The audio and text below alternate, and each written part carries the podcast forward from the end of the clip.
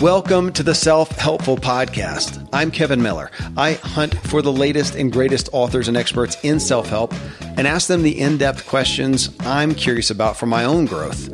I bring these conversation series to you so we can learn and grow together. In this episode, we're talking about solving tough problems and making decisions we feel confident about by not taking an either or, black and white, right or wrong approach to them. I mean, we're in a culture, it's awash with the media, especially, just that. And yet, most truths and daily decisions we must make are not a result of right or wrong issues necessarily that we're going to live or die from, but rather choices we make where one may prove more beneficial than another. When we hold things as right, wrong, good, bad, either or, we cause ourselves undue anxiety, which we're seeing in the culture. And further, we're pressured to make these one sided decisions, all or nothing, without the wisdom we'd benefit from if we didn't view different perspectives as opposing forces. This show is meant to equip you to make smarter decisions and with less anxiety and more confidence and more wisdom. With me is Wendy K. Smith, a Harvard educated award winning academic and the Dana J. Johnson Professor of Management and Faculty Director of the Women's Leadership Initiative at University of Delaware. She's an expert on organizational paradoxes. You'll hear us use that word a lot here paradoxes. Exploring how leaders and individuals effectively respond to contradictory yet interdependent demands. You can hear that verbiage. We're going to really dig into it. She spends her time continually working to better manage the paradoxes of life that we all face. Wendy's research focuses on strategic paradoxes and how leaders and senior teams effectively respond to contradictory agendas. Not with us, but a co author of their new book, which is called Both and Thinking Embracing Creative Tensions to Solve Your Toughest Problems. Uh, co authored with her is Marianne W. Lewis, who is Dean and Professor of Management at the Lindner College of Business, University of Cincinnati. Marianne, too, is a thought leader in organizational paradoxes, exploring tensions and competing demands surrounding leadership and innovation. Again, the book containing this message that we're going to be talking about here is called Both and Thinking Embracing Creative Tensions to Solve Your Toughest Problems. You can find that at Amazon or anywhere. Hey, if you find value from this self helpful podcast in this episode, please leave a rating and a review. Let people know what you thought. Let us know what you thought. Uh, best thing you can do is talk about it with somebody else. Talk about the ideas you hear. You can find me, always connect with me at my website or social media at kevinmiller.co. Well, next up, Wendy Smith and our discussion on both and thinking. I'm a foodie and I enjoy learning about the process that brings great foods and beverages from idea to the table. And then I like tasting them and learning the nuances of what creates the most significant tastes from coffee to cheese to distilled beverages. I did a tequila tasting in Mexico and recently bourbon. Heaven Hill bottled in bond bourbon it really impressed me from the story to the taste. I grew up in Kentucky where horse racing and bourbon are famous, and I got introduced to Heaven Hill bottled in bond bourbon. It's produced by Heaven Hill Distillery, which has been and still remains family owned since 1935. And I'm impressed with the bourbon's ultra rich, smooth taste. And right on the bottle, it states that this bourbon is seven years old, which is actually three times longer than what's required to be certified as bottled in bond. I feel with beverages, the longer the prep, the better the taste. Being a bottled in bond product means it must pass a list of seven requirements that set the standard for this quality bourbon. So look for it at your local store. Heaven Hill reminds you to think wisely and drink wisely. When you need mealtime inspiration, it's worth shopping Kroger, where you'll find over 30,000 mouthwatering choices that excite your inner foodie. And no matter what tasty choice you make, you'll enjoy our everyday low prices, plus extra ways to save, like digital coupons worth over $600 each week. You can also save up to $1 off per gallon at the pump with fuel points. More savings and more inspiring flavors make shopping Kroger worth it every time. Kroger, fresh for everyone. Fuel restrictions apply. Wendy, you are uh, sitting here. I mean, the book, to use the expression, had me at hello. Uh, I love the title, Both and thinking it comes up so often in just my own discussions, not even here, hopefully on the show, but just even personally with my friends and the people that I grapple with life talking about and we are in such a life and a culture of as of course you know and you write about of not both and thinking but very polarized and i'm even going to go to, to right and wrong black and white and it's killing the culture. And so when I saw that book sent to me by uh, probably your agents or publisher, I don't even remember anymore. I thought, oh my gosh, I want to talk. You guys have done the research, so thank you for being here. This is in this is high highly in my interest right here. Kevin, well, thank you. I mean, I am such a fan of you and your work, so I will take that compliment and um, be so grateful. And I'm excited to dig in. I am too. I mean, in your tagline, embracing creative tensions to solve your t- toughest problems. I mean, at the end of the day, that's what it is. We want to know what to do with these what decisions to make and I, my gosh i feel like i face maybe it's just a time of life maybe it's just the evolution that we all face that it seems like there's always more decisions to make. Though I should probably put that in the category of where we are. This is the self helpful podcast. We're in self help, personal development. The, the, reason we're here and the reason people are listening is they're looking to grow. If you're looking to grow and change, you by proxy are going to be facing decisions. And we feel that. And I, I want to talk to you about all the concepts you brought up, like the tension of this or that, which we tend to look at as polarized things. But I feel like you did such a good job of saying they're not really. They really have a, is it fair to say, a, a working tension that even makes them both relevant? I think, yeah, absolutely. And, Uh, you know, if we were just to take a step back yeah. and think, you know, what we're talking about in this book is something that we think is applicable and relevant, you know, across the board yeah. from how do we figure out what we're going to have for breakfast to how do we navigate our careers to how do we balance work and life in our individual lives and to you know where you started us off to thinking about how do we navigate politics and our relationship with other people around politics or bigger global issues and the relationship we have with people that have different points of view from us. So the starting point um, to this work is the as you said, the tensions, the tug of war, the challenges that we face, and the dilemmas that those bring up for us that that that lure us into making a decision. It's all of these kinds of questions that we're challenged by. That's the starting point um, to think about, which is what are the kinds of challenges that we face in our daily lives, and how can we do that better? Well, and I'm wondering, Wendy, that I I use the word decision fatigue a lot and it seems to be relevant because we are, it feels like honestly faced with more options than ever because of the information age, because whatever, anything that we want to do, anything we want to purchase or, or an event we want to do, any action we want to take, there are so many options, competing options, similar options, and we have decision fatigue. And I wonder, is it, I hadn't thought about it till reading your book, that is it a laziness factor even? And I'll just own it for myself that instead of trying to hold the tension between two things, is it just it's just more efficient to go, you know what, let's just make it a right or wrong and just totally abandon or boycott that option. I'm just going to fall on this one, which is what feels like we see in the media. Any day we go and read the headlines right now, everybody is, it's good or bad, right or wrong, completely polarized. If you're not on the same bandwagon, the other side is absolutely evil, which is the exaggerated, but fairly relevant. And it just, it, it honestly takes more effort and should we say wisdom and maturity to hold those and say they probably aren't I find myself wondering, I'll ask you, they're so often, are, are they really dissimilar at the heart of it? Are these things really dissimilar at the, at the core values? And I'll stop there and then I'll bring up some specifics.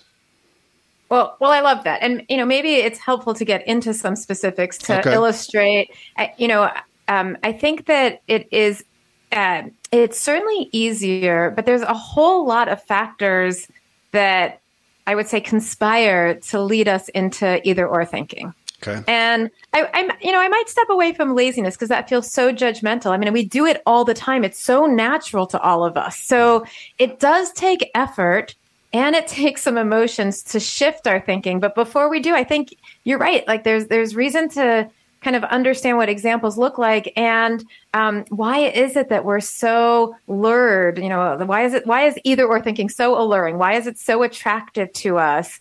And one of the reasons is because it's it's easier. We just want to move on. And one of the reasons is because it's uncomfortable to hold opposing ideas. It's it's not easy. Yeah. it's it's it's emotionally uncomfortable we want to we do want to make a clear decision and move on and and that's hard well, you do a great job in the book. One of your key top or well words is paradox.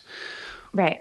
Which I, I do like the word. We come to it so often. And let me give you actually have, and one might have been in the intro and one was later on, but you have two. I pulled out two definitions, very similar, but um, paradoxes are interdependent persistent contradictions that lurk within our present dilemmas. I like that. But then later on, you had paradox, a contradictory yet interdependent elements that exist simultaneously and persist over time. Yeah. And then you actually break it out into four different types of paradox. But that is so often what we see these is a, uh, a paradox. It seems like a polarized opposites, but then you say, no, those are those are still in tension and in relationship with each other. And what I extrapolate is it would one even exist without the other, and we need that. Let me stop there, and because I, I, I and I'll got a further question then. There is well, there's so much to say about paradox. Yeah, I, you know, I feel like just just by way of illustration, because I want to be really empathetic to everybody listening to this. Yeah. Uh, that paradox is kind of a complex idea, and living in both and, which is applying paradox to our decision making, you know is hard. I'll just stop by giving you really briefly how i got into this Please, right? yeah. and and what um why i started to think about paradox or one of the reasons. Uh, part of it was just my own decision making was so um, black and white. I, I you know and uh, we, we, like to say that uh, that research is me search uh, that we're studying the our own blind spots yeah. and here i was sort of facing all kinds of life decisions career decisions and feeling very um, stuck in them so one example i uh, was you know when I was in college, I was really struggling. I thought I wanted to be a doctor. I wanted direct impact. I wanted to know the certainty of uh, going to medical school, like all my pre med friends. Uh, but what I was was a student leader on campus and intrigued by all of this leadership, and I wasn't sure where I was going to go. And I felt so stuck in that. In fact, I'll tell you, so stuck that one day I was at the Career Center, kind of looking through when there still was a Career Center, it wasn't all online. Uh. And I was looking through books when there were still books and it wasn't all online. And uh, I was so frustrated by that that it was like the middle of winter. I left the career center, hopped on my bike. It was cold outside. I was uh, at Yale. I was in New Haven. I biked up the side of East Rock, this small rock mountain, couple miles up, and I just sat there, like partially meditating maybe thinking that if I couldn't rationalize my way through a very clear decision about my career, maybe I would like find some kind of internal intuitive sense about it or some divine inspiration about what I was going to do with my life. And, you know, of course, none came. So I just biked back down and moved forward but it was it's those kinds of moments of the ways in which these decisions come to us that feel like we've got to we've got to make a choice between them and the decisions you know sometimes they feel easy and we just decide and move on like what am i going to have for breakfast but sometimes they don't and we get, we sort of get stuck in them and what we're exploring is whether the way that we think about the decisions the, the I mean, meta meta thinking, the, the the sort of structure that we bring to those decisions might be holding us back. And that's where we get to this idea of paradox by saying maybe there's something underlying those decisions that can give us a different way of thinking about them. Oh, well, yes. And you define that so well in the book, and we'll talk about that. One of the things, though, that you got me thinking of, Wendy, you and Marianne, in the book was just my perspective on the decisions. Even that decision fatigue, it's a negative. you know, term. And I've said before that I, I know as an entrepreneur, uh, for one thing. You know, you have more decisions to make, and I sometimes will find myself, man, I'm just tired. I'll do that at home sometimes. You know, what do you? Somebody will ask a question. I'm, dude, I'm just tired of making decisions. I don't. Of course, that is until somebody starts making decisions for me, and then I realize my gratitude for getting to make a lot of decisions. But you got me thinking about again another term that I've said before is you know sometimes I wish there would just be a stone tablet that would fall out of the sky and say, "Look, Kevin, do this," and yet reading through your book, I thought, you know what? Not really, though. I mean, do we really want things that easy and cut and dry? Should I not be enjoying the decision making process and the grappling with choices in the same context that we would talk about, you know, enjoying the journey, not the destination? It got me thinking about road trips and how many times do we go on a trip? And really the most enjoyable thing and most memorable thing in the experiences we talk about is the road trip to get there much more than whatever it is we did at the end. Can I start thinking just more positively and gratefully about the decisions, the privilege to even grapple with half of them, and that this is what is honing me to make a good decision. I, I don't really want there to be just zero option and just have it dictated for me. That's called jail and confinement and prison. It really, I mean, don't we want the freedom? And yet we're often so negative about the freedom that we have with so many options. Yeah, you know, you're bringing up so many important things. I, I, think that one of the things that we find uh, about this idea of making decisions is that one reason we want them, um, well, two things. First, uh, there's a great um, psychologist, Barry Schwartz, who talks about the paradox of choice. One reason these decisions are hard is because there's just so many choices.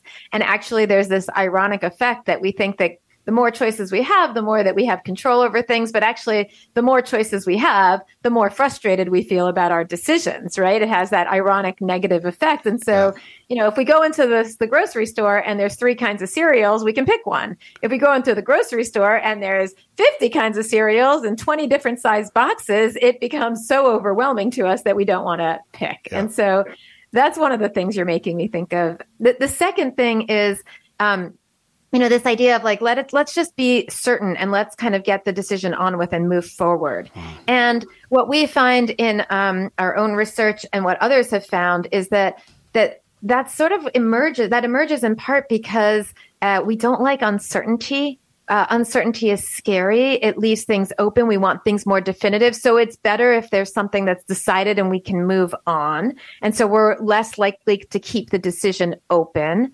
And um, and the other piece is that once we've made those decisions, and I think we find this in our lives as well, we want, we would like, we, we expect ourselves, and we certainly expect others to be really consistent about those decisions. That once they've sort of laid the ground and made a decision, we want to see those decisions happen again and again. And this is partially some uh, you know, old research from Robert Cialdini in his book yeah. Influence, where he yeah. brings up this idea about how much we expect other people to be consistent and therefore want to show up as being consistent. Um, so, so there's this like it's it's partially um this sense of like getting the decision done. So we're just like done with the open ended thinking about it. And then there's the once we've made that decision, we want to be consistent. But here's what we find, which is that even though kind of keeping the decision open and living in paradox can be frustrating at first, what we find is that over time, the creativity that emerges from it, and we can unpack mm. why and how, is actually quite energizing. So, or it can be energizing. It's sort of double edged. It's this double edged sword where, on one hand, it can be really frustrating, and on the other hand, it can be really enabling and energizing. And um, and that's the promise or the possibility. Well, it does feel like that when you look at like I'm a fan of C.S. Lewis and J.R.R. Tolkien, and we've talked. We've done some shows on their, you know, the Inklings who would get together and talk about things. But I really enjoy that kind of concept of I use I like the word grappling, grappling with ideas, pondering different things. And it seems like, yeah, to some degree, you get guys like that. And that's kind of what they did. That's what they're known for is grappling with that. And that was so to your aspect of that creates a, a positivity and, and energy, a growth in and of itself, as opposed to, again, looking at it as this negative that, that, that you're bringing me to looking at it more positively, that the grappling in and of itself, just like the journey is so important and is a I mean there's my growth for wisdom maybe right there. And without that tension to grapple with and things are not that hard and we're just in a comfortable space but probably not one of growth. Is that what you're saying I live high up in the Rocky Mountains where the air is clean and fresh as possible, but then I step indoors and I'm breathing in untold amounts of toxins and allergens from paint and carpet and cleaning chemicals and pets and furniture and appliances and mold and so on. Studies show the indoor air is two to five times more polluted than the outdoor air anywhere you are. And in some places, it's a hundred times worse than that. Well, the solution is to get an air purifier, and Air Doctor is just the best out there. It filters out 99.99% of dangerous contaminants contaminants and allergens, such as pollen and pet dander and dust mites and mold and even bacteria and viruses. So your lungs don't have to try to do that. Air Doctor comes with a 30 day money back guarantee. So if you don't love it, just send it back for a refund minus shipping. Go to airdoctorpro.com. You can use the promo code Kevin, and depending on the model, you'll receive up to 39% off or up to 300 bucks. Exclusive to podcast customers, you will also receive a free three year warranty on any unit, which is an additional $84 value. So to get the special deal, go to A-I-R-D-O-C-T-O-R-P-R-O.com. Use promo code Kevin. Friends, I'm pretty candid about my lack of financial prowess. Money and numbers are fairly Greek to me, so I need a lot of guidance. One of my closest friends is a wildly successful wealth manager, and I'm working on some financial literacy and just continually seeking guidance. So I ask you to check out yahoofinance.com. Nobody knows it all on Yahoo Finance is a, an incredible resource for the rookies like me or the seasoned investors. You know, before my dad passed away recently, Dave Ramsey and his wife Sharon flew down to visit. We all got to spend a day together, and I was at yahoofinance.com just now. I saw multiple news flashes from Dave and other people that you respect, and they're hitting so many of the hottest areas in finance today. So it's a place to get a snapshot of all aspects of your financial interests. And if you have them, your portfolios. I hadn't realized Yahoo Finance is the number one finance destination, producing a holistic look at the financial news cycle, including breaking news, original editorial perspectives, analyst ratings, independent research, customizable charts, and so much more. So, for your comprehensive financial news and analysis, visit the brand behind every great investor, yahoofinance.com, the number one financial destination, yahoofinance.com. One more time yahoofinance.com. Thankfully, the days of building a business website, then having this massive endeavor to integrate an online store are gone. Today, Shopify has fixed all that. I had one business where we actually built the entire website on Shopify's platform. So, whether you're just starting out or you're selling a million bucks of product already, Shopify is just the industry leader. It works the same for physical products or online and digital, and Shopify is just hands down the best out there. Most importantly, Shopify helps you turn browsers into buyers with the internet's best converting checkout. It's 36% better on average compared to other leading commerce platforms. Getting people to buy is not that hard, at least to the buying point but getting them to actually give their payment info is. And Shopify is king in that department. They also have top tier customer service, which I think is critical. You can sign up for a $1 per month trial period at shopify.com slash Kevin. That's all lowercase. Go to shopify.com slash Kevin to grow your business no matter what stage you're in. Shopify.com slash Kevin.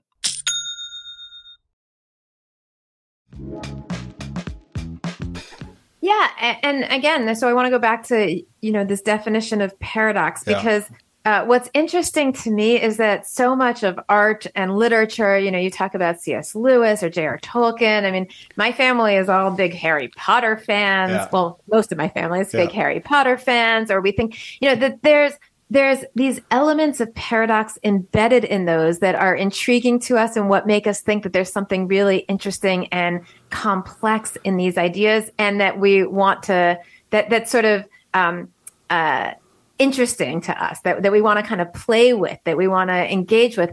And so you know if i take a step back to so this idea of paradox is that if you know that we have these dilemmas dilemmas are the moments where we have to make a choice about something right am i going to spend this evening uh, staying at work and getting a project finished, or am I going to go home and be with my family? Uh, am I going to um, decide as an entrepreneur to uh, take to really double down on the product that I'm looking at, or look to like expand and go more broad? So depth or breadth, or you know, am I going to um, it? You know, in my own life. Uh, am I gonna what, what's my career gonna be? Am I gonna be a gonna follow pre med or am I gonna go and uh, try some other kind of leadership business orientation uh, that I'm interested in. You know, we have these moments that feel like uh, they they force a choice on us. There's a dilemma.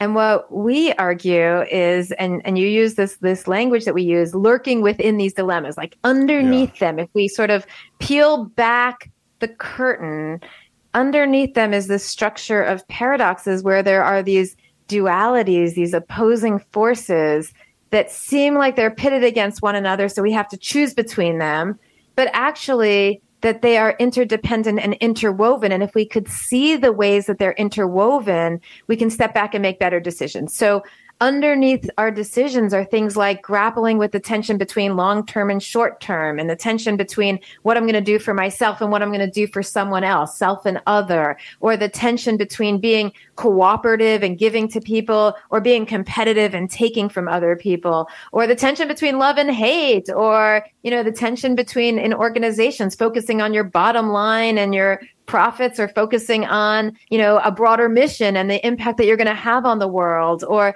you know, and, and they go on and on. And these paradoxes, we, we say that they persist. They never go away. They might show up in the clothing of a different dilemma, but we're always grappling with self and other, today and tomorrow, short term and long term, love and hate, give and take, introversion and extroversion. These they, they always emerge just in different clothing of different dilemmas. And the question is can we sort of get our heads around understanding that those paradoxes, the ebb and flow of these competing ideas to get us to a better point. And so if I bring this back to literature, like again, so I, we're big Harry Potter fans, right? Enmeshed in the Harry Potter series is this ongoing question of like good and evil. And it's not just that there's good and that there's evil and you gotta like the good wins out over the evil. It's that you know, the evil is embedded in the good. The good is embedded in the evil. Like, and again, I'm just going to speak to Harry Potter because I know that series well, but like Harry Potter shares this underlying core with Voldemort, the evil force. And they're, you know, and they have to sort of uh, it, grapple with that ongoing question of like, am I good? Am I evil? Where do I, you know, how do I be good when there's this underlying sort of tendency toward things that I don't like? And so, so I do think that these kinds of ideas, these ebbs and flows are, are all over the place for us. It, uh, yes, I'm I'm interested in your Harry Potter analogy there because I go so I'm a Lord of the Rings fan. And and the same thing, you know, watching the the, the trilogy, the main trilogy, Lord of the Rings, it, the most one of the most difficult parts is just dealing with Gollum. And I'm thinking, I just in in real life, I would have just gotten rid of the dude immediately, and yet he plays this part, and you've got to deal with that, and it's so hard to to reconcile. So, and so on that note of again, good and evil, right and wrong, black and white that we tend to do. And you mentioned a minute ago, certainty. That's a, a hot button word for me these days because I feel like, and my listeners have, have heard me talk about this multiple times on the show, that it feels like maybe we've always been here. It just feels so acute now that we're at this place where you have to have a perspective you have to have knowledge of and a perspective on everything out there every issue and you have to be kind of rock solid on it and certain.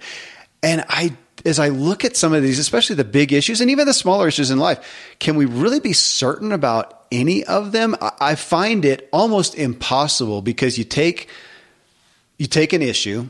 Well this happened I'll, I'll we'll cite a specific one. Back with COVID, not COVID, which is still here, but back when we were at the initial aspects of it and then the vaccine, you know, looking at should we get vaccinated or not. So one of my closest friends, Dr. Randy James, he's a medical doctor. People are looking to him for counsel. What should they do? Well, he's not on the front lines studying this stuff, so he has to turn to those that he respects. And so he and I are having lunch one day and he says, man, uh, he says, I'm stuck because I'm looking to this guy on the front lines. And he's saying, absolutely, you've got to go get vaccinated. And on the other side is somebody he highly respects saying, no way. and he's supposed to come and give counsel. He says, Man, I can't have certainty. He says, I don't even know what to do for myself. He and I ultimately, I'll be candid, I've said this before, we did go get vaccinated at one point, and I followed him as my trusted advisor. And he said, Dude, I'm just finding less reasons not to. That is not at all certainty. And yet we're over here and we feel like we have to be certain. And I find very few of these big ticket topics, especially that we can be absolutely certain about. No different than to boil it down to when you want to buy a new car and you're sitting here grappling with it or deciding what degree to go after in college. And so you're probably not going to get certainty. You're going to have to fall on some level of, hey, this is the best I've figured out at this point. And then there's a little gap of faith that you just got to one. So that's one issue. Why do we have to? Well, I'll, I'll stop there. Why do we gravitate? Is that why? That certainty because we just want to erase or eradicate that we really can't. And it feels like a facade to some degree, but that's where we're at so acutely in the culture now. Absolutely. And the pandemic is such a good example. I love that you brought that up because it highlights for us just how much in that certainty um, there's this underlying fear. I mean, the, yeah. the consequences in the pandemic were were uh, extreme, right? We're talking life and death consequences, and so people were making, and there there was a lot of information that just wasn't known. There was a lot of, so we were trying to make very certain decisions about uh, things that had huge consequences with a lot of unknown information, and that is really hard and it's emotional. And actually, ironically, what we saw a lot of people doing was claiming a clarity around a decision, not saying, yeah. I don't know and I'm uncertain, but a lot of, you know, and we did. And I, I just want to give some of our leaders some, you know, some uh, kudos because there were leaders that said, look, we don't know that we're uncertain. Information is unfolding, you know, and we have to revisit our decisions. But what we wanted from our leaders was, here's exactly what you should be doing. Yeah and we wanted them to be clear and then consistent with that advice, even as the information was changing over time. So it's partially the certainty we've made a decision and then it's partially the we at the consistency that we want that information or we want that decision to remain and be um, the same over time because we like that consistency even as the situation is changing even yes, as there's more yes. information along the way you know and i think um, Kevin, one of the things that we talk about in terms of living in paradox, living in the both and, being able to listen to and accommodate alternative perspectives and particularly alternative perspectives when it's from different people that you know we don't necessarily agree with. How do we listen to and appreciate different perspectives even when we don't necessarily in our gut agree with that there's value in being able to acknowledge that there's different perspectives and there's maybe possible synergies between them. Like one of the things that we talk about is the value of being able to say either I don't know or maybe I don't have the whole picture here. Maybe there's more to this and I'm going to be open and curious and listen to people who are different than us to be able to see the bigger picture. I absolutely, and it, again, that's why you're here. I, I love the the topic and the concept. I've found myself. I have historically, Wendy, been very black and white. I t- we talked a little bit before this about some of my religious background, and that's that was the some of the pillars really was of certainty, of black and white, of right and wrong, of good and bad, and that I, that I don't find um, support for uh, so much these days. And so I played with it, even with my family, with my kids, of going, look, and I said this a minute ago, to the best of my abilities, from everything I've experienced, and I got to make a decision now. I'm going with this one, but is it the best? Is it right? I, I, just can't say that. It's the best I can figure out now. And to what you said, it may change later. I need to be open. Man, I, I, for one thing, my kids are so much more receptive of that than yeah. me convincing them of right, wrong, black, white, good, bad.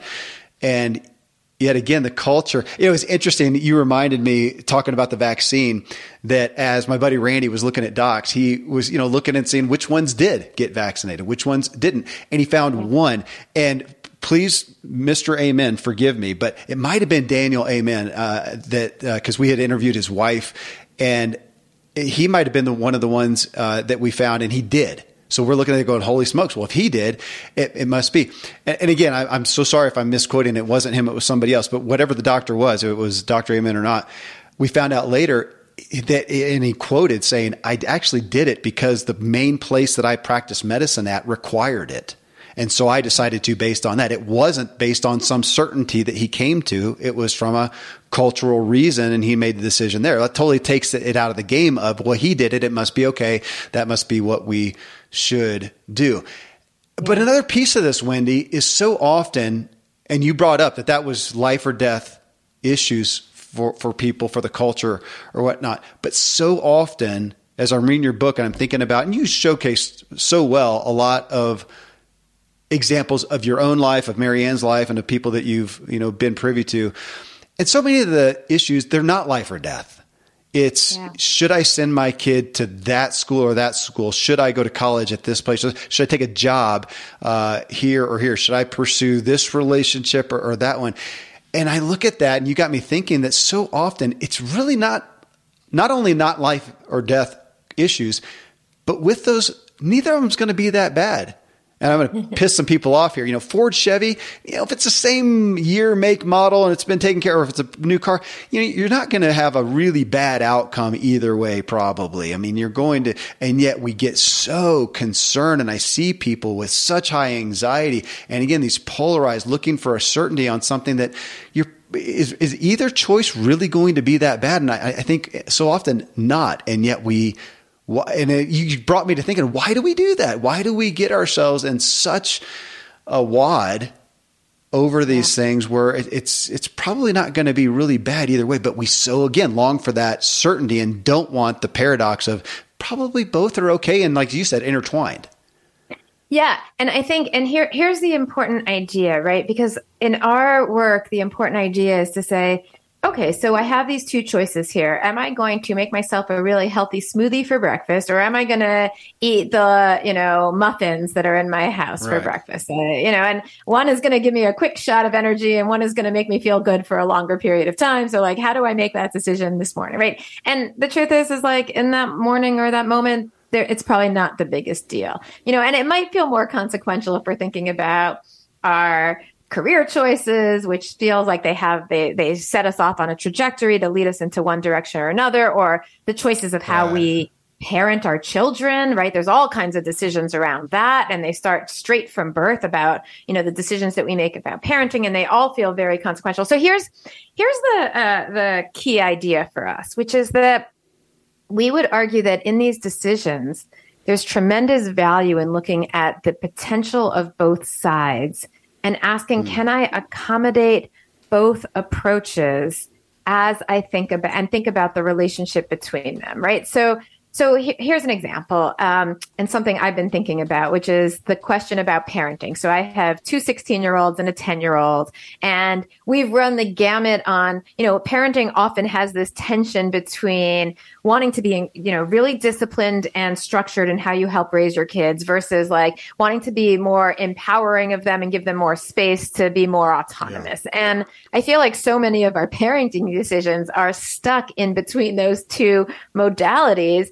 And oftentimes what we find, and you know, it turns out that my husband and I, who are incredibly similar in our values, sometimes we'll take very slightly different approaches on one or the other about how much discipline on chores or on bedtime or on screen time or whatever or the other right. just you know we might sort of tweak one side or the other. And my husband and i can both be pretty stubborn and it can lead us into a you know conflict with each other. Know this know that know this know that. And you know what we've learned over time is that if we can pause, and, and the truth is, it, it's you know as you're saying they weren't they're not so far off in right. the ways that we think about these oftentimes they're actually quite close to one another but if we can pause and sit and listen to one another and understand what each other is saying and what's the value of being more disciplined and how do we think about that and why are you know why are we interested in that approach and what's the value of being more empowering or you know enabling them more uh, more independence and what's the value of that and what does that look like? Then maybe we can come up with an approach. So there's there's two things. Maybe we can come up with an approach that allows us to accommodate and take advantage of both discipline and empowering. And in fact, what we've thought through is what are the disciplined guidelines that we can create for our kids that allow them more empowerment and decision making in this process. And so what are the ways that these things reinforce each other. And so, so that's one piece of this, which is how do we find ways in which these things sort of are more intertwined by doing a deeper dive? The other thing that I want to say, and we can unpack this more for sure, because I think this is important, yeah. is that one thing that we find in thinking about these decisions is that oftentimes we're sort of confronted by decisions, but um, but uh, but that it's not like we have to make one decision and we're done with it, right? So we sort of think about like, have I got that one decision right? Well, how about thinking about if we think about this in the longer term over time where we make a decision and then we get the chance to revisit that decision experiment try new things learn more information experiment rethink that decision. Make maybe make a different decision and consistently thinking about those over time it empowers us to actually be more complex overall in our decision making and so the first you know approach where these things reinforce each other we call that being you know finding a creative integration a place where there's a win-win you know when we talk about that as a mule because the mule or the, the image we use is a mule because the mule is this ideal hybrid between you know, smarter than a donkey, faster than a horse. Uh, but then, you know, when we think about, well, how can we accommodate decisions over time where sometimes we're shifting one way or the other? We talk about that as being consistently inconsistent, giving ourselves a chance for inconsistency so that we can accommodate different opinions. And the image we use for that is a tightrope walker, because in order to go forward on a tightrope, the tightrope walker is never balanced they're always kind of making these micro shifts back and forth, balancing, shifting left and right. And what that looks like is that sometimes our decisions might be more discipline oriented. Sometimes they might be more, uh, more sort of empowering for our kids. And we're constantly sort of rethinking our approaches and shifting between the two so that we can accommodate both over time. Wendy, I, I thanks for bringing that up because I had pulled that out and I forgot about it. That you talk about we tend to pursue this balanced life. I'm paraphrasing now, as opposed to this life that we are trying to balance continually. Balancing. Yeah, yeah, yeah. That's what you said. Because I love that aspect of the tight rope walker. The, if you watch somebody, they don't go along, and that bar that they're holding on to is perfectly level. They're kind of going along, kind of going along, and then then then whoa! We do that out here in Colorado. Slackline uh, is is real popular, right. and you go along that man, and it is a consistent balancing. You don't walk across it perfectly balanced, and I appreciate that because yeah, that's life. I don't. I look at my day, I look at my week, I look at my month, and I find myself taking care of this over here because it needs it needs attention. And by the time I get that taken care of, I'm, whoa, I'm out of balance over here. And so I go over yeah. here. Now, over the month, hopefully I have in about, you know, I, I, have taken care of things at an adequate level and not gotten way out of balance and gone off the rails somewhere. But it does, it brings a different perspective to the concept of trying to go along with all this tension of trying to keep everything perfectly level all at the same time. And it's impossible unless you just back off and don't do much, which is not very many of anybody who's listening to this show.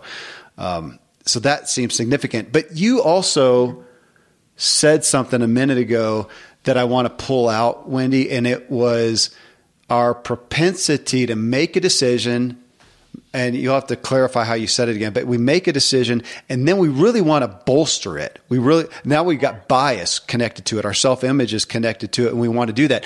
But if I do what you just talked about and I come in saying, look, I'm, I'm looking at these options. I can't be certain. And that's what you said. It doesn't have to be forever. So with the, again, with the best that I can figure out right now, I'm going to do that. But I am going to put it out there as, you know, this is the best I can. And I'm going to come back and look at it as opposed to make it, pretend that I'm certain about it, and then hold on to it for dear life to justify what I did. That, that word justify is one that I think we kill ourselves with, and I have as well. And I'm trying to find a place in your book and your message is helping me of yeah. doing something and going, look, again, it's the best I can figure out right now. And I'm not going to justify it. It's just, I've got to make a decision on this. So I'm going to do this, not going to justify it, uh, and make that effort. And yet we're in such a justifying culture that we attach ourselves to as opposed to being willing, as you said, to hold the tensions.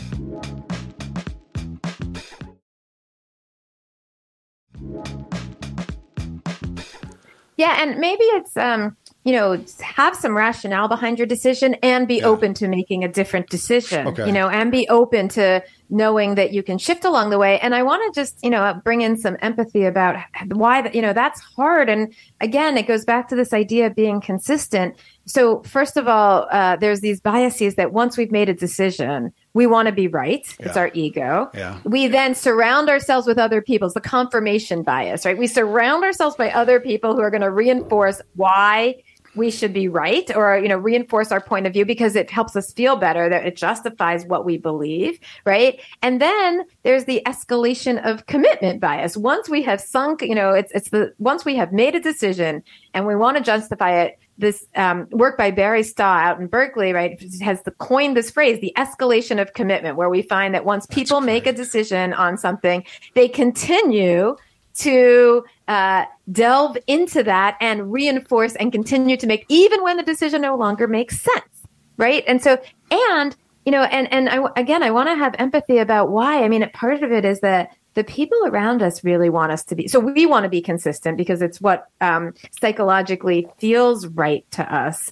And again, there's a bunch of research on that, but also the people around us want to be consistent, right? So, Kevin, I'll give you an example. So, um, 20 years ago, uh, you know, more more than 20 years ago, I became vegetarian and just decided personally I didn't want to eat meat. And then some years later, I became vegan. You know, I didn't want to eat eggs and cheese. And it's a it's a it's a uh, lifestyle, I guess, that works for me. It doesn't work for everybody. Works for me. And um, so people challenge me on it all the time, in part because I think that and less so these days because I think that increasingly more and more people are vegan. But you know, like it sort of threatens people that I've chosen to be vegan, maybe because they're thinking about it on their own. But here's the thing about being vegan.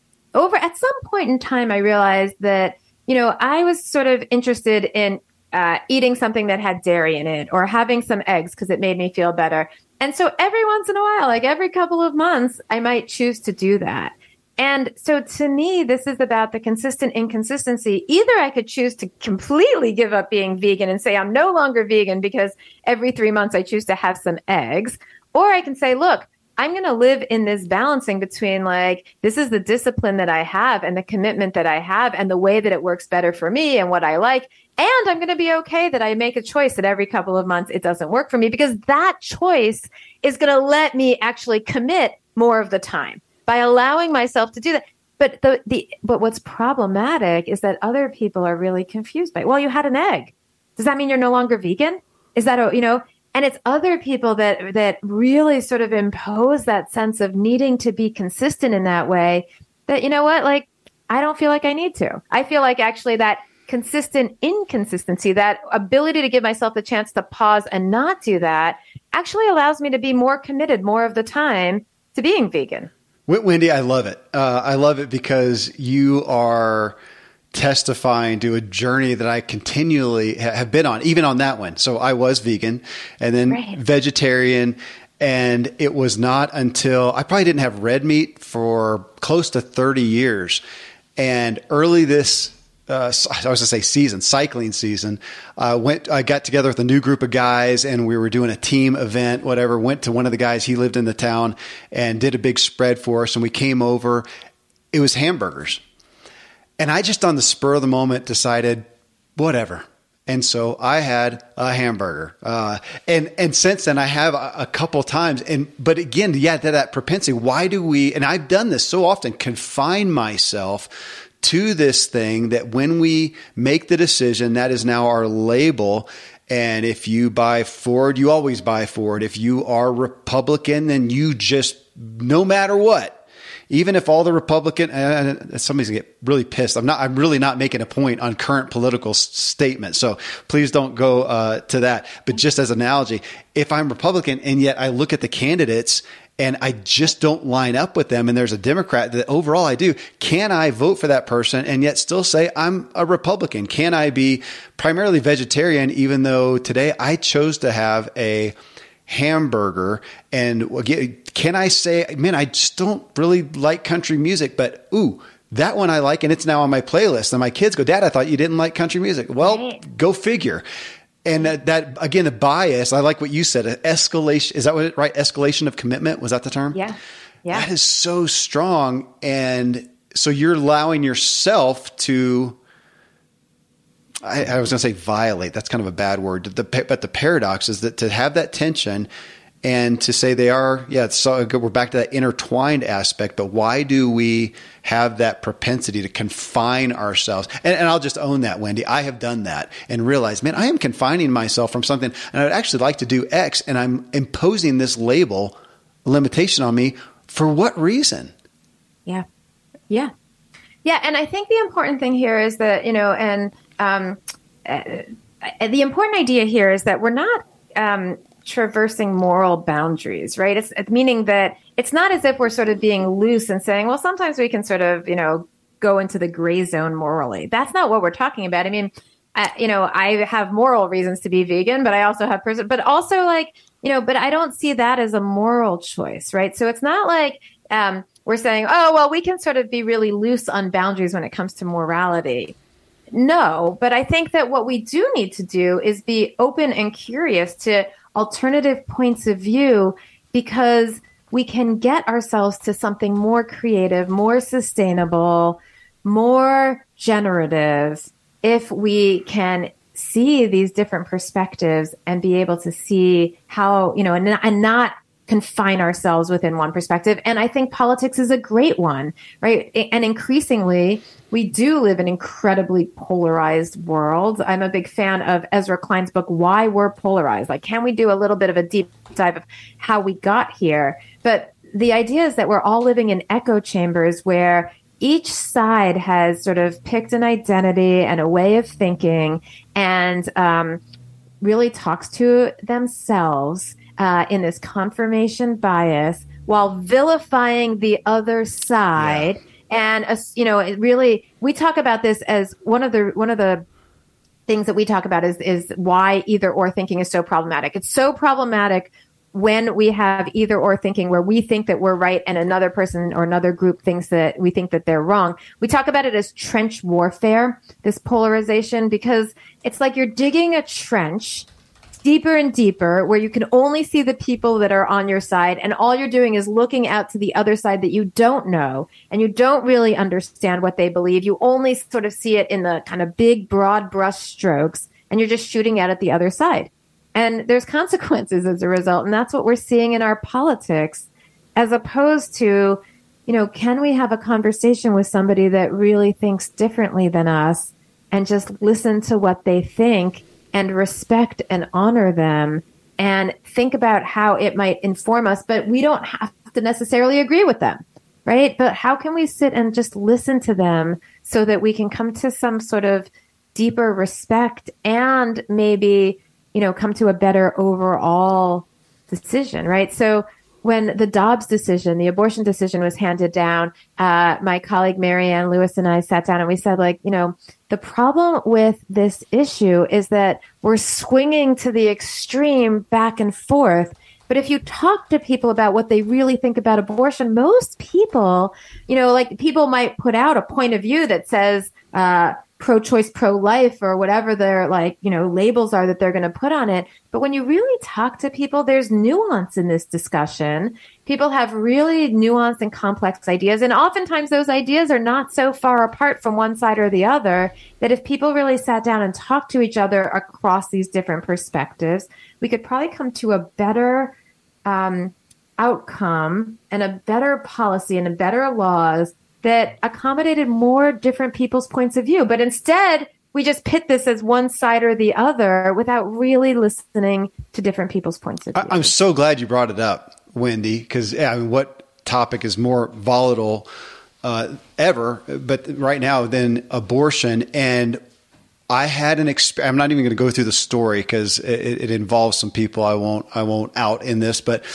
um, had an experience with some out somebody outspoken on the uh, pro uh, pro life pro choice uh, side, and what was very blatant to me is really what you said. The people fighting for one or the other, I find at the heart of it, they have really similar values. They're valuing the life of the mom or the baby, but they're valuing life. And what we found in this event that happened is the vast majority didn't care either way.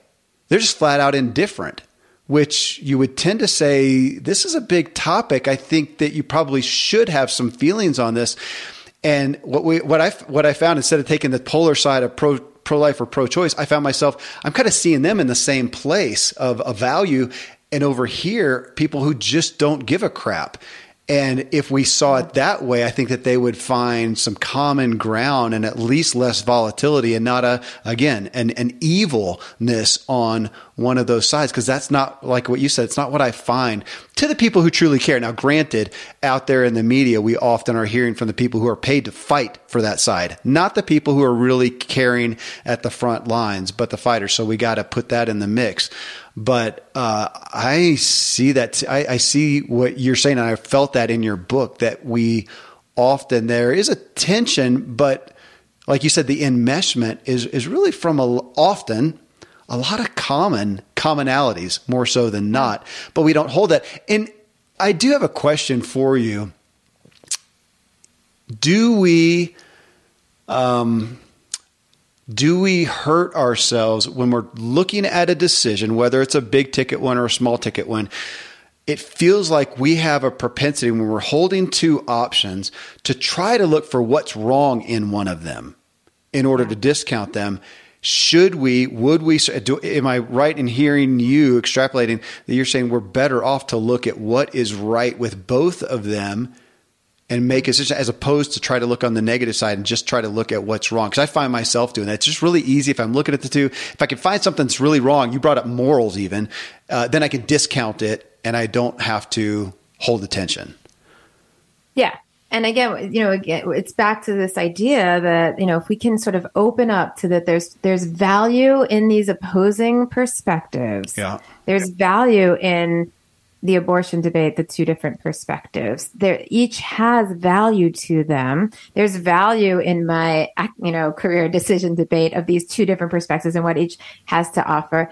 And can we, st- you know, oftentimes what we do is we look for the, the pro con list and in service of like, can I make a choice really quickly? And again, we were talking about just the reason we do this is to sort of set get things set and feel more comfortable right but can we start by looking at what's the value on each side mm-hmm. we talk about this as a strategy a, a strategy for what we talk about is separating and connecting right so can we look at these two different sides and actually drill down and understand what's valuable about both in service of finding the points of connection the finding mm-hmm. the the ways in which we can get to a better decision um, I'm a big fan, and actually, in chapter nine of our book, we uh, we talk about how can you apply ideas of paradox. So in chapter eight, nine, and ten, we're like, okay, here's here's a bunch of ideas. Of, the book says here's why paradox matters, and here's why both and thinking matters. Here's some tools of how to do this, and then chapter eight, nine, and ten says, okay, with these tools, can we apply this to our individual decision making?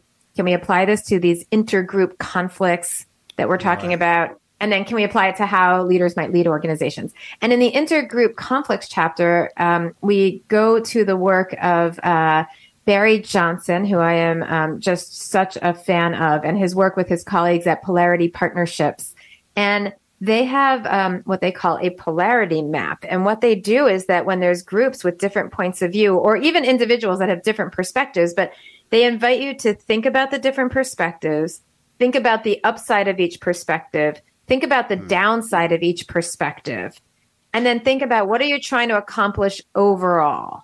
And then how can you value or engage with the upsides of both perspectives as opposed to being in this like you know, race to the bottom where you're just sort of shooting at each other on the yeah. downsides of each perspectives. And just to ground this very quickly, you know, the example that we use in the chapter is from their work where they did some deep dive work in um, Charleston, South Carolina, working with the um, chief of police and the police force to try and ac- achieve what their goal is, is community safety.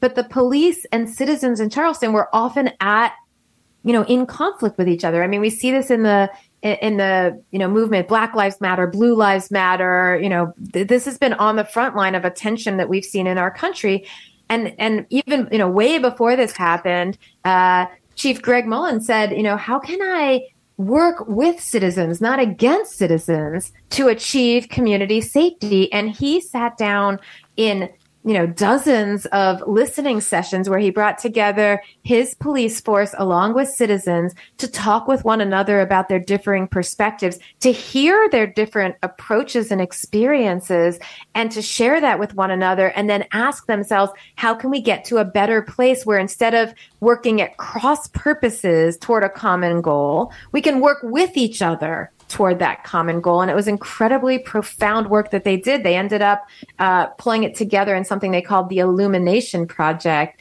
Uh, Jake mm. Jacobs was really active with this. Margaret Seidler was really active with this. A lot of work over time to try and move beyond these like gut instinct, reinforced conflicts in service of getting to a better both and. Well, you're back to what you referred to with you and your husband, and which I related to yeah. with parenting and looking and going, are your values really different? Does one of you not give a crap about the kid and the other does? Of course not. Right. And so we may have a different perspective, and you know, bringing it down to a, a, a simpler level, even. I mean, it's the age old argument or friction between you know sales and manufacturing, the cooks, right. cooks and servers. And thinking, right. don't we have the same common goal? We do, and yet we get on the different side of the of the mountain or the beach ball or whatever, and we only see our side. And can we come together and understand the other side? One piece of this that I pulled out of the book that I just wanted to hit was and it's your quote. I'll read it right out. It says, "We reach for well, because as we're looking at these both and thinking and looking at decisions that we're usually looking from a couple from a, a couple different perspectives that you pulled out, and this is it. We reach for stability to keep us grounded and focused. We seek change for novelty, adventure, and growth." So I, I, want people to hear that again. We reach for stability to keep us grounded and focused. That's good. We all want some aspect of that. We seek change for novelty, adventure, and growth. But you followed that, not but, and you followed that and just kind of playing around with it that sometimes you said the stability that we may want may only come from the change that's needed. And, and again, looking at that as another, well, I guess we're back to paradox, aren't we? Exactly, exactly. Yes. And, you know, it's such a good one. And I think I heard in one of your previous shows you were playing around with this concept of how, you know, what are the what are the boundaries that we need to create in order to enable us to have adventure and growth? And what's the, you know, how do I be my authentic self where there's something that feels really stable and authentic, but at the same time change, which feels inauthentic? And actually, you have to be somewhat inauthentic or feel a little bit inauthentic to get to authenticity, to change, to grow, to try something new, because it doesn't oh, always feel great. immediately authentic. And, you know, and so it is this sense of, and, and actually, over time, if you don't change and grow, the situation around you changes, and all of a sudden, everything that feels so right no longer feels right. So, so you have to change and grow. You know, I think um, part of that idea and and one of the things that we we certainly find in in our research and in others is that um, in order to change, we actually, the, the more we can create clear boundaries, the better we can change. The more that we can create some sort of stability, the better we can change, right? So, like leaders, uh, that, you know, we know leaders when they want change, what they have to do is they have to sort of scope out the playing field, set the boundaries. And within those boundaries, it gives people a lot of flexibility to try new things, to experiment, to change, to, you know, to enable things. So boundaries and stability actually helps us make change. When we feel more comfortable in ourselves, that's when we can feel more confident to try something new. But when we are, you know, and the more things that we try that are new and change and adventurous, that's when we actually add to and expand what is authentic and stable about ourselves. So there is this interdependent relationship between the two. You know, ultimately, I when I look at the message of your book, the research that you and Marianne did, it really feels like a, a permission, giving permission to just like a breath of fresh air, take a deep breath, and I don't have to be certain. And and I think right now it is maybe one of the best medicines that we could use because if everybody right now goes and checks out whatever your favorite news source is, you know, CNN, Fox, USA Today, whatever it is, go look at there. You're you're primarily going to see highly opinionated headlines on certainty, on so-called certainty that I think rarely exists, and yet we're called to. I, that's where I feel, Wendy, is we the social pressure these days again to have knowledge of everything, yeah. and to have a side and to be certain on it, as opposed to what you talked about, being able to say, you know what, I, I don't totally know, I can't be certain. I do have to make a decision. So based on that, this is the one that I'm choosing right now. It may change. That that feels ugh, it feels like maybe there's our primary anti-anxiety med that we're under right now. When you have to be certain about every decision, you're not going to want to make decisions. You're going to be scared to death of them. You're going to avoid them.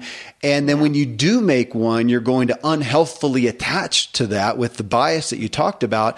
And again, I got to go back up there. What was the terminology again? Uh, the escalation. Of, yes, that is a great, uh, it's a great term uh, escalation of commitment instead of it almost feels i was going to say humility but it, right. it, it maybe is it that or does it also speak somewhat to shouldn't i be confident enough to not have to be certain? Is that fair?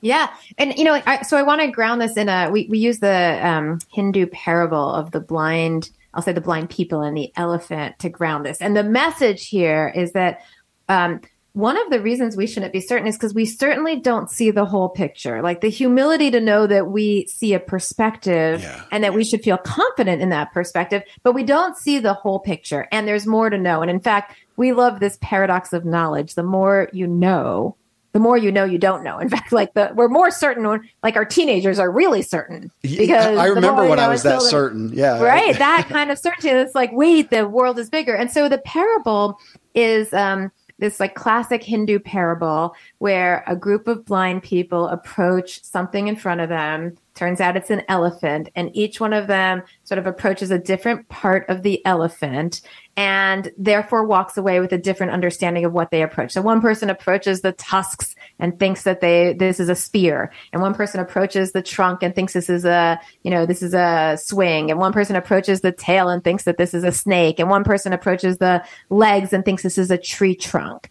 And because they've approached one piece of it, and they're so certain what they've experienced from their bit of information and knowledge. And then they just get into a conflict with one another about what this is. No it's a snake. No it's a tree trunk. No it's a, as opposed to maybe having the humility to step back and listen to what the each person approached and being able to put it together into a bigger picture and so that's what we feel like when it comes to these different perspectives. And again, you know, people might have different perspectives and we don't necessarily agree to, with them, but is there something in there that we can learn? You know, we only have one piece of the puzzle. Yeah. Can we have the humility to your word there, which I think is so important to recognize we only have one piece of the puzzle and maybe there's something bigger to learn. So, you know, in my conversations with my husband, what we have learned to recognize over time is A, that we have similar values, B, that we have the same goal of raising healthy, productive kids that are going to be able to be incredible humans that are going to contribute to the world. And C, if we stop and listen to one another of the different approaches we have of how to get there, we can get to a better place together. And certainly, over time, it's more valuable. It's less valuable if we just spend every conversation fighting with each other about our perspectives because we want to be right. And it's more valuable sort of building a trusting relationship where we respect and honor each other. And to be fair, sometimes these discussions end up with me saying, okay, you know what? I get it. Let's go with what you decide. Right. And sometimes these discussions end up with, okay, he gets it and he's going to go with what I decide. And that's the tightrope walking. That's the sort of nuance shifting. And sometimes these discussions are okay, well, we've listened to each other. We can actually come up with a better decision because if we bring a little bit of yours and a little bit of mine together, this might be a better approach overall. And that's the mule or the integrative creative mm. integration. I love your story, the the old Hindu story, because uh, as you're telling it, I'm sitting thinking the only thing that they could be certain of was that they're all blind. Uh, that's that's the only certainty we've got. And so if I look at that and go, look, I'm pretty. The thing I'm certain of is I don't know everything about this. I'm going to do the best that I can.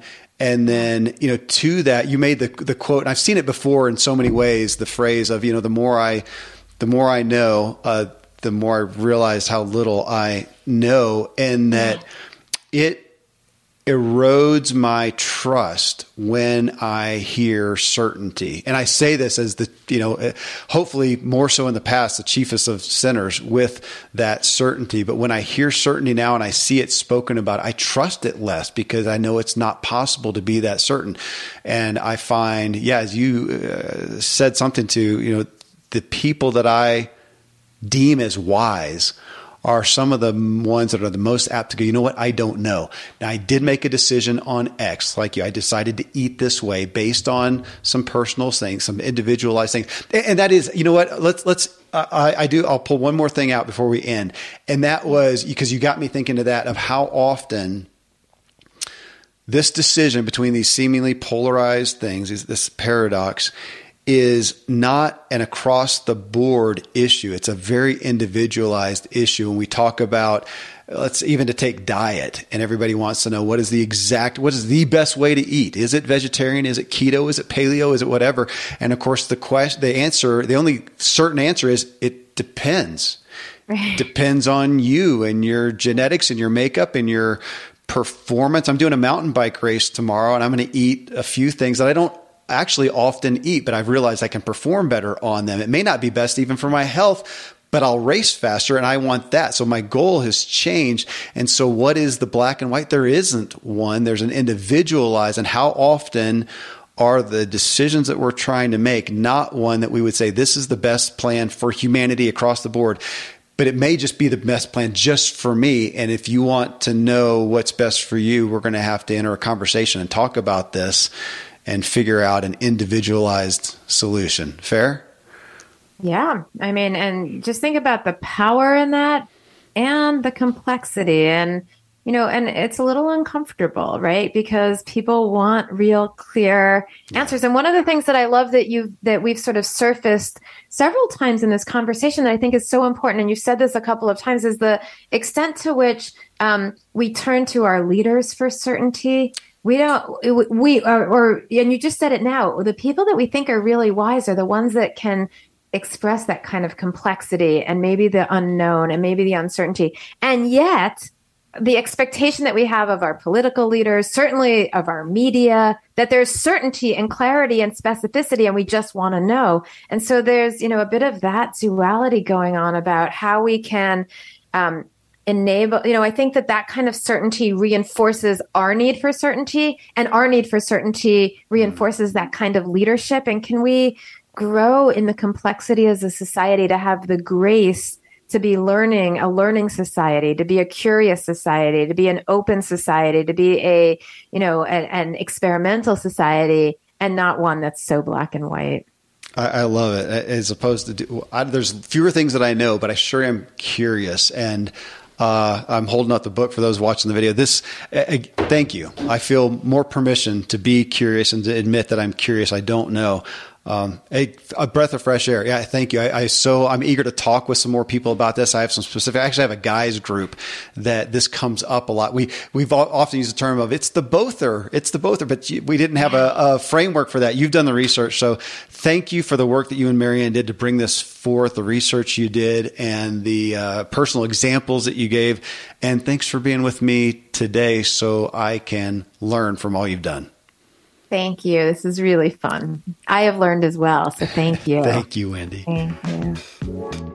Well, again, you can find Wendy K. Smith and Marianne W. Lewis's book, Both and Thinking Embracing Creative Tensions to Solve Your Toughest Problems at Amazon or anywhere you get your books.